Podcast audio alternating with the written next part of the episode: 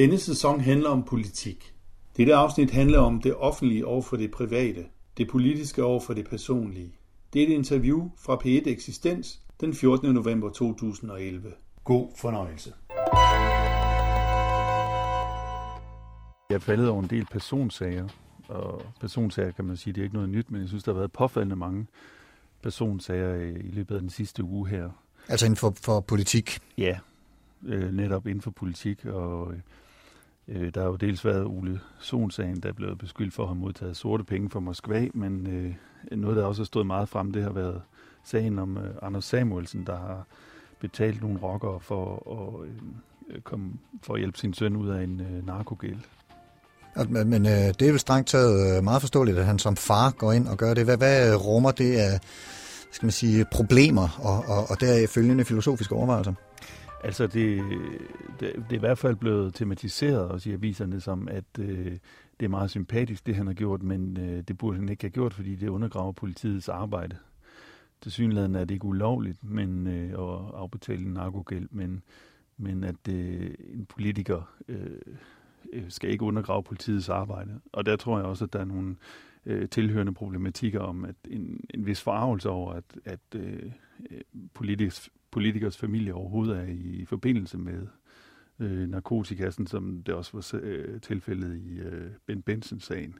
Men politikere er vel, hvad skal man sige, de har et job som politikere, men bortset fra det, at de vil strengt til almindelige mennesker, ligesom os andre, og deres børn kan rode i noget snavs, og de må reagere som, i det her tilfælde, fædre, ligesom alle andre. Ja, lige netop.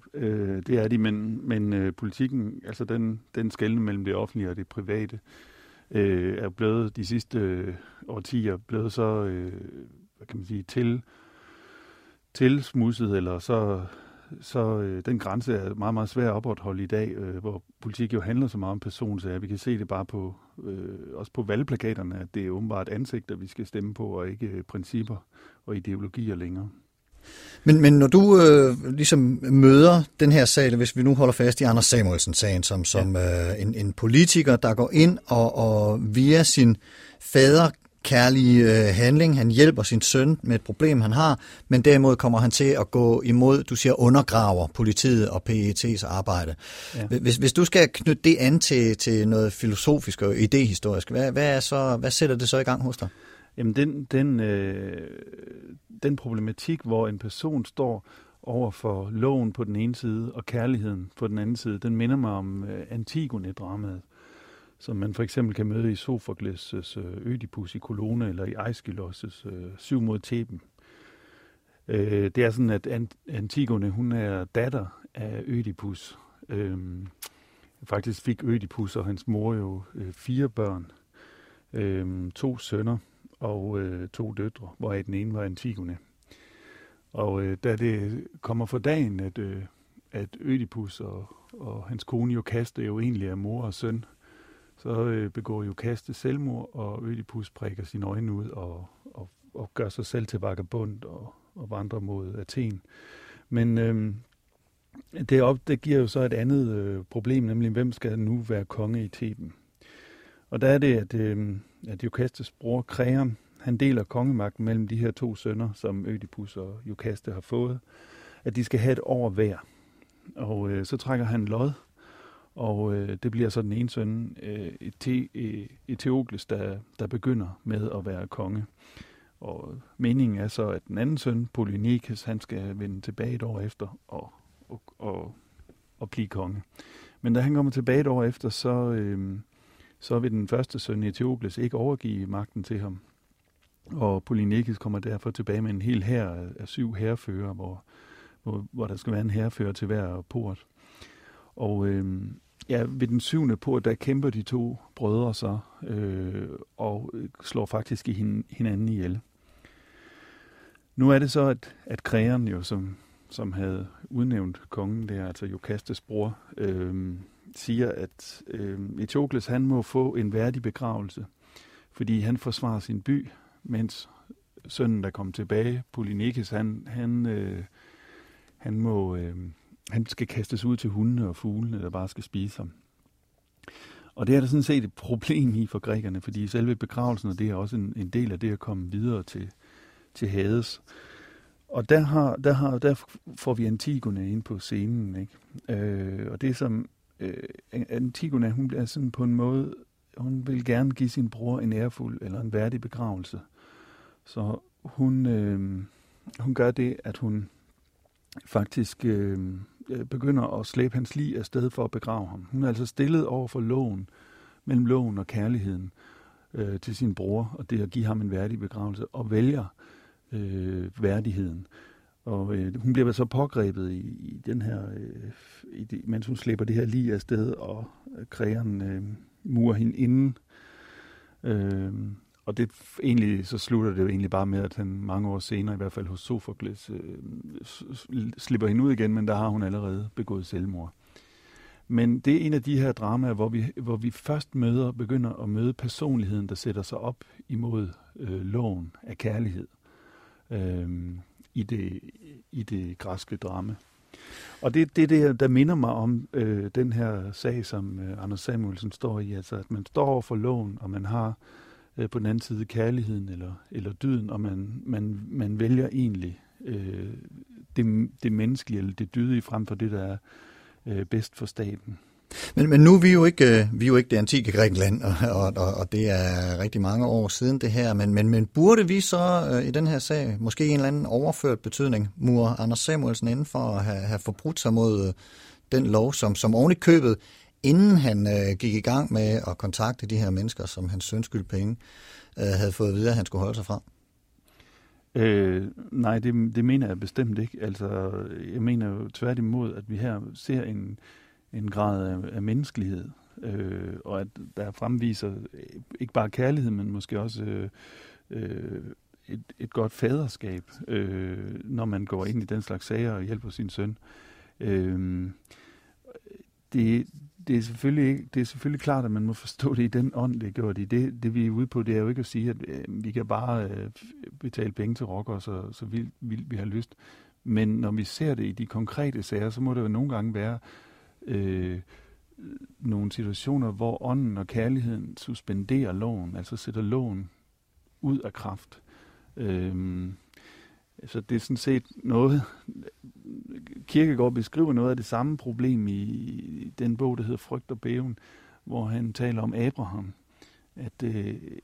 At Abraham får at vide af Gud, at han skal dræbe sin søn. Det er sådan en test af Abraham, ikke? Og han siger ikke noget til sin kone, og han tager ud for at dræbe sin søn Isak.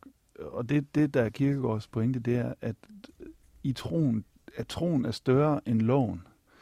Så troen kan suspendere loven nogle gange. Og det er synes ikke det, jeg prøver at sige her, men jeg prøver at sige noget af det samme, nemlig at kærligheden og det at være et dydigt menneske, det er ikke bare at være et menneske, der er på den rette side af loven. Det kan godt være et dårligt menneske, der bare opfylder loven, men at den nogle gange må suspenderes af enten af kærlighed eller af redelighed eller andre dyder. Men hvilke spørgsmål bliver vi nødt til i forlængelse af det her så at stille os selv med hensyn til vores moral? Fordi der må jo opstå nogle moralske anfægtelser i forhold til faktisk at gå imod en lov, som vel strengt taget i udgangspunktet også er indstiftet af i bund og grund moralske bevæggrunde. Altså vi er nødt til at... Vi kan ikke... tror jeg ikke, vi kan lave principper for hvornår må man bryde loven, og hvornår må man ikke, men det, som filosofien kan bidrage til, det er at se på, hvad det gode menneske er, eller det dydige menneske, og at det nogle gange i tapperhed eller redelighed eller kærlighed må bryde med den lov, vi har. Det betyder ikke, at det altid bare er okay at bryde loven. Vi kan ligesom ikke lave et modprincip til loven. Loven har jo den er jo generel, ikke? Vi kan ikke lave en generel tese eller en generel regel for, hvornår man må bryde loven, men vi kan sige, hvis vi skal være mere end bare moralske væsener, hvis vi også skal være kærlige eller åndelige væsener, så kan vi ikke nøjes med bare at altid være regelrette og være på den rette side af loven. Og det synes jeg, det her demonstrerer en stor menneskelighed et eller andet sted. Så er der jo selvfølgelig hele spørgsmålet om, at det her er en politiker, en fremtrædende politiker, og du nævnte i begyndelsen af vores samtale også Ole Sohn. Vi har andre eksempler, Henrik Sass Larsen, som har måttet træde tilbage på grund af nogle tvivlsomme kommunikationer, han har haft også med rock, og Bent Bendtsen har vi haft, Henriette Kær. Der er sådan flere, som blandt andet faktisk er opregnet her i Information fra onsdag den 9. Ja. Er de her politikere særligt forpligtet i forhold til os andre til at holde sig på lovens dydige vej, eller i hvor høj grad er vi parat til at acceptere deres menneskelighed også? Altså, hvis du spørger mig, så synes jeg ikke, at de er særligt forpligtet mere end os andre. Det, der er vigtigt, det er, at de er dygtige politikere, og de selvfølgelig holder sig på den rette side af loven, når de så er politikere. Men altså, om de har kørt spritkørsel for 20 år siden, eller om nogle af deres familiemedlemmer ikke kan holde styr på økonomien, eller, det synes jeg dybest set er irrelevant for politikken.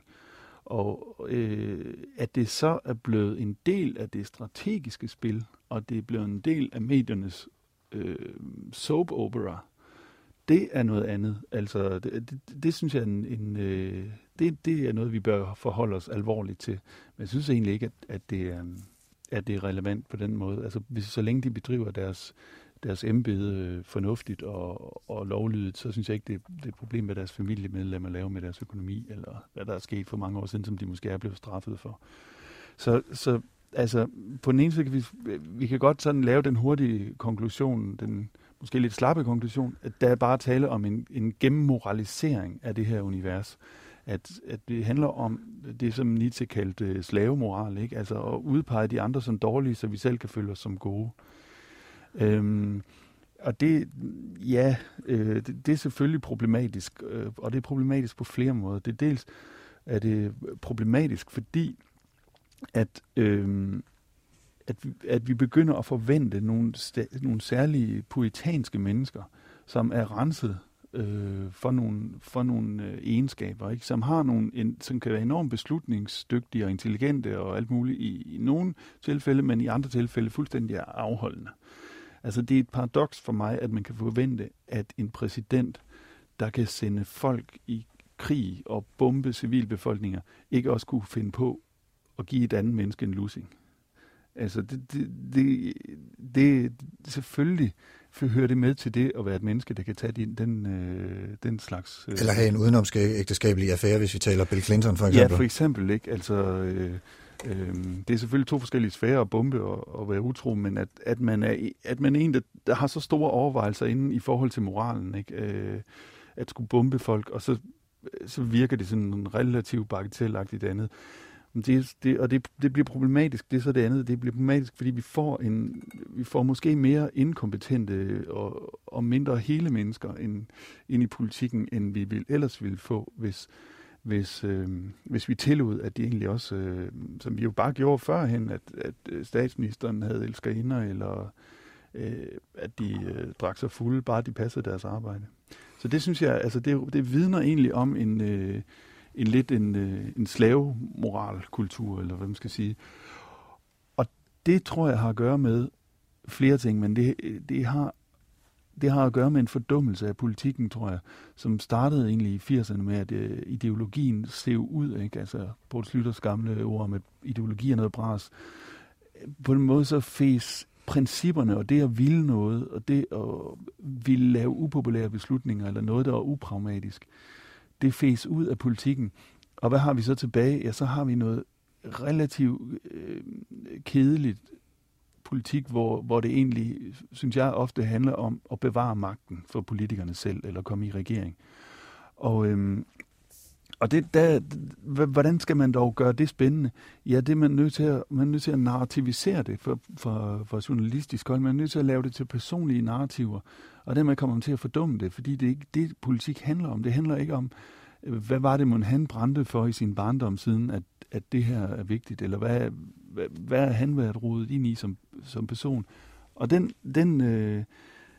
fordummelse, som medierne bidrager til, den synes jeg næsten er værre end den moralisering, vi ser. Eller de går selvfølgelig hånd i hånd. Men politik handler, altså det er hele, de fleste medier kommer ned på BT-niveau på et eller andet tidspunkt. Altså om ikke andet, så når de skal berette om, hvad de andre medier måske skriver om personsagerne. Og det synes jeg er ret farligt.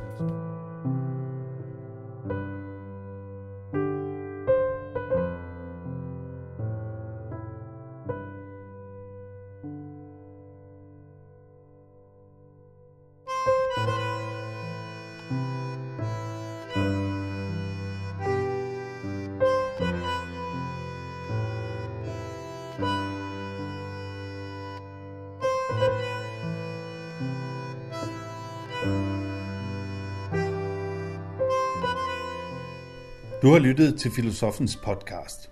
Se mere på min hjemmeside filosoffen.dk og tag med mig på dannelsesrejse. Se dannelsesrejser.dk. Mit navn er Anders Fogh Jensen. Tak fordi du lyttede med.